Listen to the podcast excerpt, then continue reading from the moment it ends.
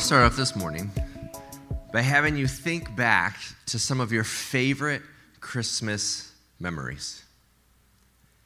Maybe it was that excitement and anticipation in your childhood of coming downstairs Christmas morning. Maybe it was a, a favorite family tradition. Or you remember what character you played in a Christmas pageant. Maybe you think back to wrapping up in a cozy, warm, fuzzy blanket next, next to the crackling of a fireplace. Or maybe since we live here in Phoenix, you remember opening the windows and finally turning off the AC. What smells come to mind? What movies come to mind? What tastes? There's something special that comes with Christmas, isn't it? This Sunday, today, marks the beginning of a season known as Advent. And Advent comes from the Latin word which means coming, and it's the expectation of the coming of Jesus. And So, over the next four weeks, here in the middle of 2020, we want to lean into that nostalgia and help you rediscover the wonder of Christmas. Because when you compare all those traditions and feelings and emotions and memories of sledding or hot cocoa, and then you think 2020, it just seems very contrasting, doesn't it? But while this year is very different, it doesn't mean that we can't recapture those feelings, those emotions that come from the wonder of Christmas. Because at the end of the day, it's actually about the wonder of Jesus. And so, over the next four weeks, we're going to talk about these topics. And today, we're going to start off and talk about wonderful hope wonderful hope. Hope that inspires, hope that encourages, hope that can change lives. Now, before we go into this morning's passage, let me share with you a working definition for those that like to take notes. And that is this that hope is the confident expectation that God will do what he promised. Hope is much more than optimism. Well, maybe it'll work out. No, it is the confident expectation that God will do what he promised. There are many words in the Old and New Testament that are translated as hope. But let me share one really fun one with you today that I'm guessing you probably haven't heard before. And that word is the Hebrew word kavah. Kind of sounds like a ninja chop. Kavah. Okay, some of you want to try it. Go ahead. Go ahead and turn to your neighbor. Don't actually hit them, okay? But go ahead and just make a ninja chop. Go ahead and go, kava! Right. We watch American Ninja Warrior with my kiddos. And so if I could be on that show, I would love to be the, the Hope Ninja, kava, right? And go through it. Well, this word kava means to wait. But in the root of that word, kav means cord. And actually, the definition of kava refers to wading through tension. So I have a bungee cord up here, and I want you to picture, okay, that when you have a cord and you have tension, I want you to picture here the tension of waiting. Now, the question is, what is the tension? Well, you have where you are, and then you have where you want to be. And the waiting in the middle is the tension. So a farmer plants seeds in the spring and then has to wait, or kava, and that tension of waiting for harvest. And you can feel this tension really in many situations. When you think about the tension you have for excitement on a Christmas morning, for sports, if you get the last two minutes of a game, don't you just feel the tension? Or even a, a, good book or a good movie or a story, and you're watching it, it gets to the climax of the story, there is tension. That's what makes movies and stories and sports so great, is the tension itself. One of my favorite live sports memories in recent dates, back when you could actually go to sporting events, was I was with my son Jackson. We were at a Suns game. They were play, playing the Milwaukee Bucks. And I was bummed because their best player, Giannis, was injured. And so he didn't get to play. We're like, ah, we'll still go. And the Suns were down, I, I, forget the exact numbers, but I think they were down like six with like 40 seconds left or something like that. And they didn't have the ball. So I was like, ah, let's go, Jackson. And so we started going from the upper level down to the lower level. And all of a sudden we heard this roar and then a pause and then another roar. I was like, what? And we, and we run back into the lower section. And they had made shots, got a turnover, made another shot. Um, and then fouled the person. And so now they were only down one and the other team was shooting free throws. And so they made both free throws, but there was only like one second remaining, and they, they didn't have any timeouts left. And so they made the two free throws, took the ball on the baseline, threw it all the way across the court. Devin Booker, just on the other side of half court, caught it. This is about two years ago. Caught it, turned, shot it at the buzzer, goes in, and the stadium just went nuts. I mean, we're high fiving, we're hugging strangers. Everyone, if you've been a part of these sporting events, you know, right? When you see something and there's this at the buzzer moment, everyone goes, ah, and we're going crazy. Why? Because the tension of the moment. That tension is hope. But what's interesting is that people can also experience tension that's described as worry. When you have where you currently are and you're not certain of where you're going to be, worry also experiences tension, doesn't it? But the difference is the focus. Worry focuses on the problem, hope focuses on the promise.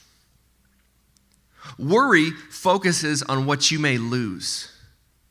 Hope focuses on what you may gain. Worry focuses on the pain. Hope focuses on purpose. And here in 2020, what I want to encourage you is that everybody experiences tension.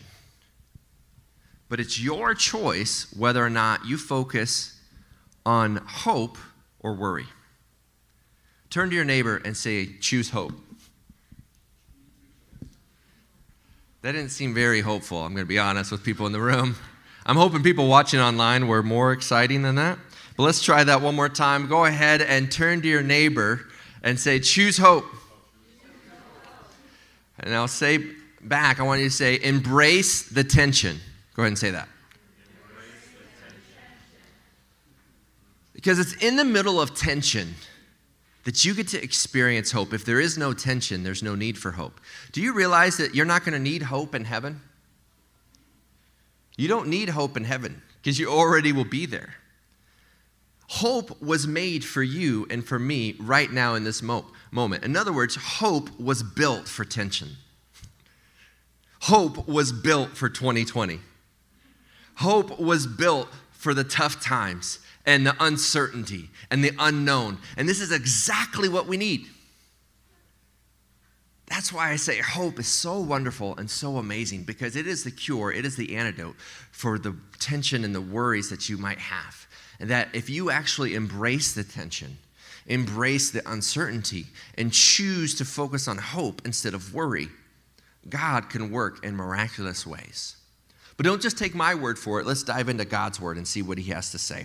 We're going to go back to the Old Testament, 700 years before the coming of Jesus. Actually, there were several prophecies um, about the coming of Jesus, about being born of a virgin and being called Emmanuel, which is crazy because Isaiah was written 700 years before Jesus came.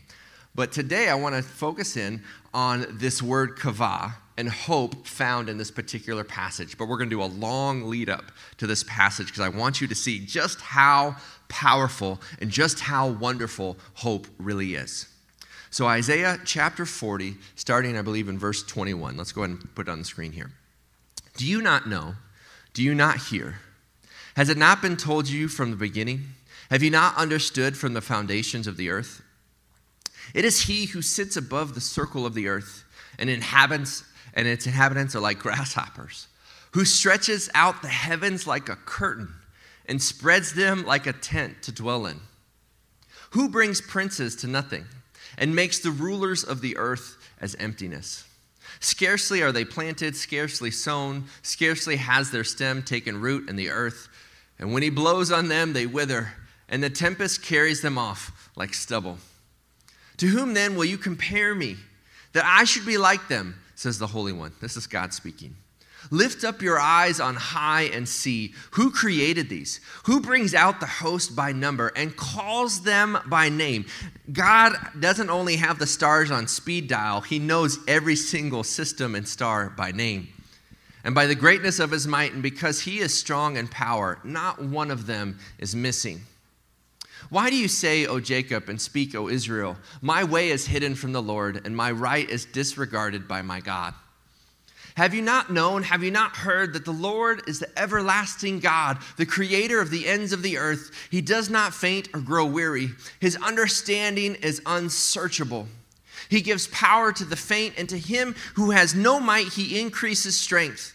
Even youths shall faint and be weary, and young men shall fall exhausted. But they who wait, oh, there's our word, kava, hope. For those who hope for the Lord shall renew their strength. They shall mount up with wings like eagles. They shall run and not be weary. They shall walk and not be faint. So, this incredible passage, you see all these verses leading up to this encouragement to kava, to wait, to hope.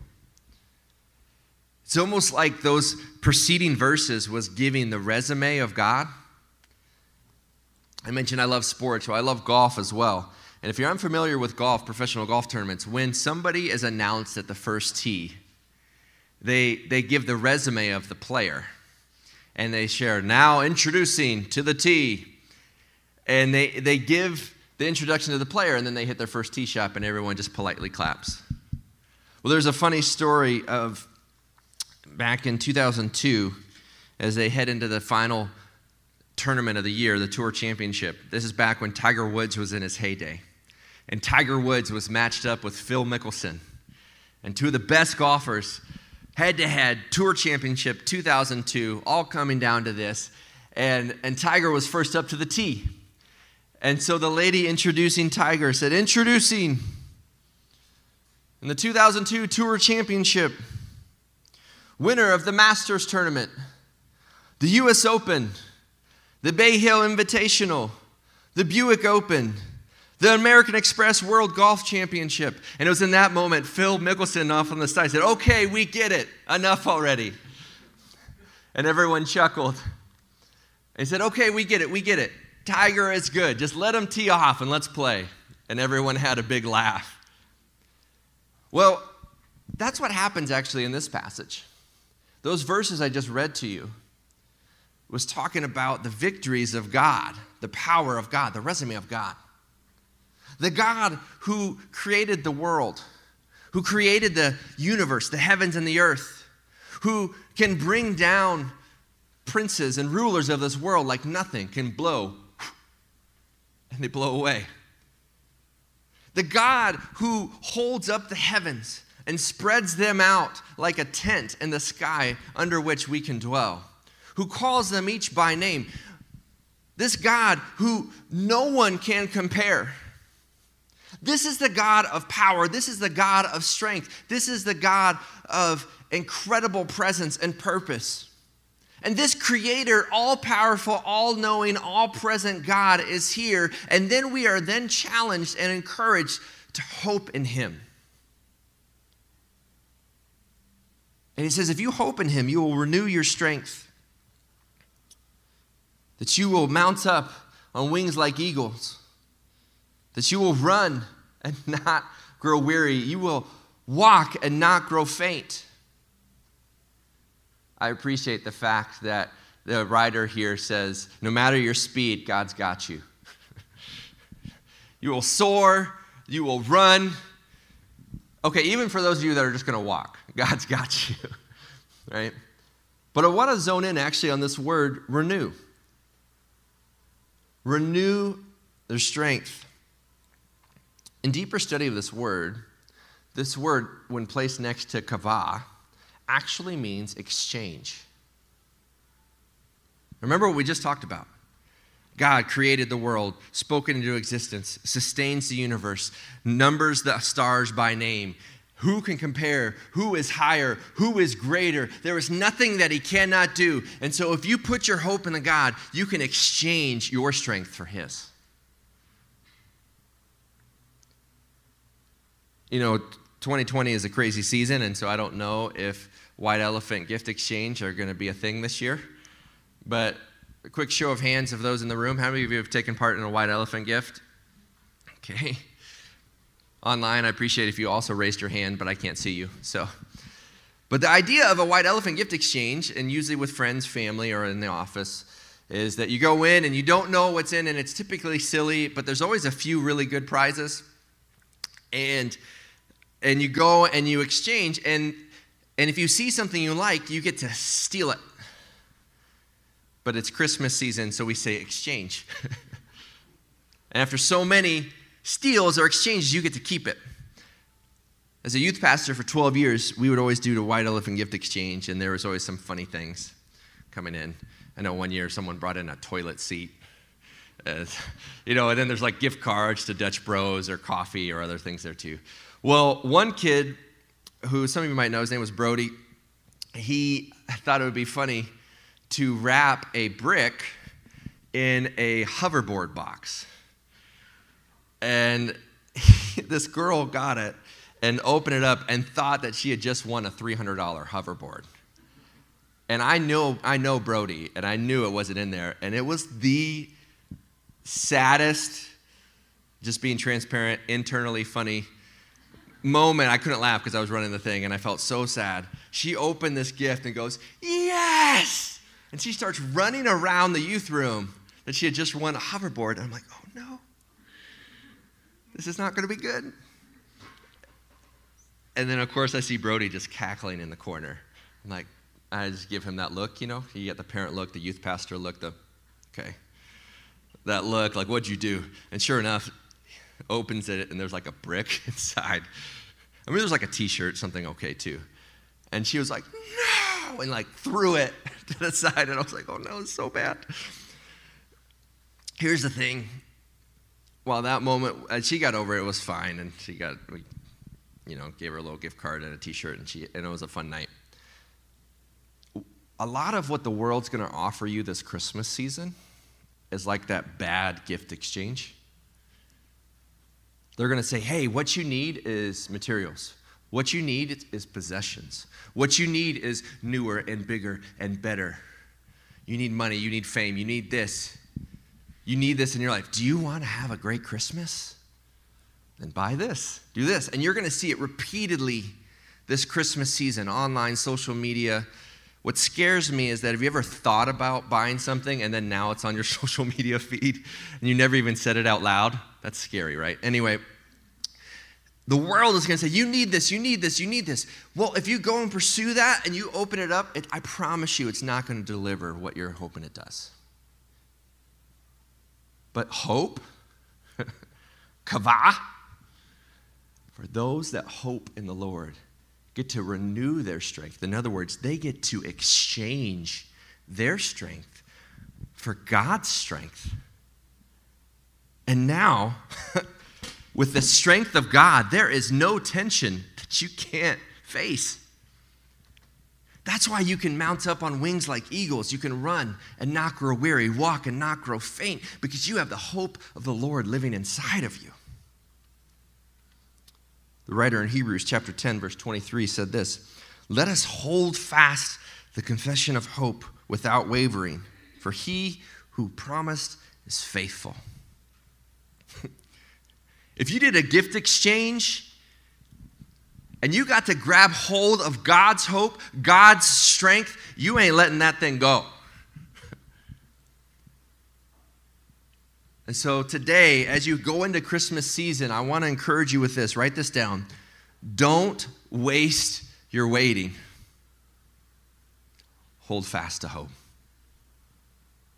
Don't waste your waiting. Don't waste your tension. Every single person, more than any year I can ever remember in life or in ministry, has had to experience some form of waiting or tension this year.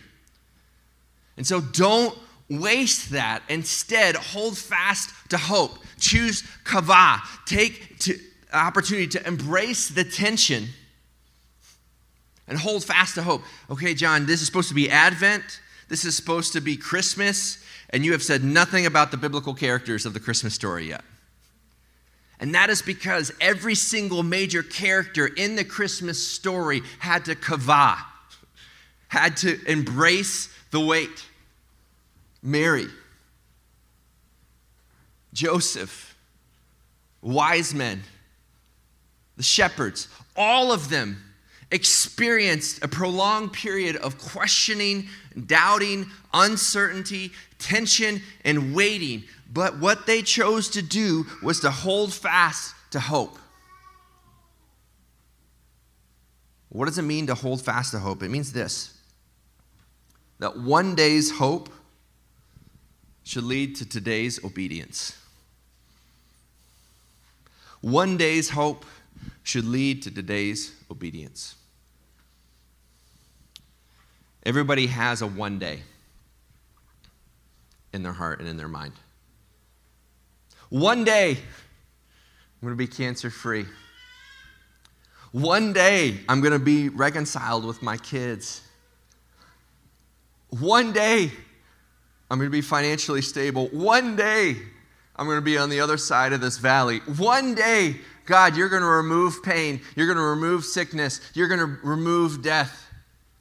The problem is, that's one day, but we're stuck in two day. but what you see in Scripture is that people that had one day hope had two day obedience. They didn't know in that exact moment that God was going to relieve the pressure, relieve the pain. Instead, they embraced the kava, they embraced the tension. So they said, God, one day you're going to heal me, and so today I'm going to be faithful. One day we're going to be past COVID, but today I'm going to be courageous and prayerful. One day, my marriage is going to be healed or reconciled or new relationships, whatever you've called me to do. But today, I'm going to be forgiving. One day, I need to be out of debt, so today, I'm going to be a good steward. One day, I'm going to have what I want, but today, I recognize that you give me what I need. And so, when you embrace one day hope, that gives you the strength when you exchange your strength for God's strength. He gives you the power and the purpose and the ability then to turn around and have two day obedience. One day hope leads to two day obedience. That means right now. Everybody experiences tension. The question is will you embrace the tension, embrace hope? And choose to obey God in your waiting.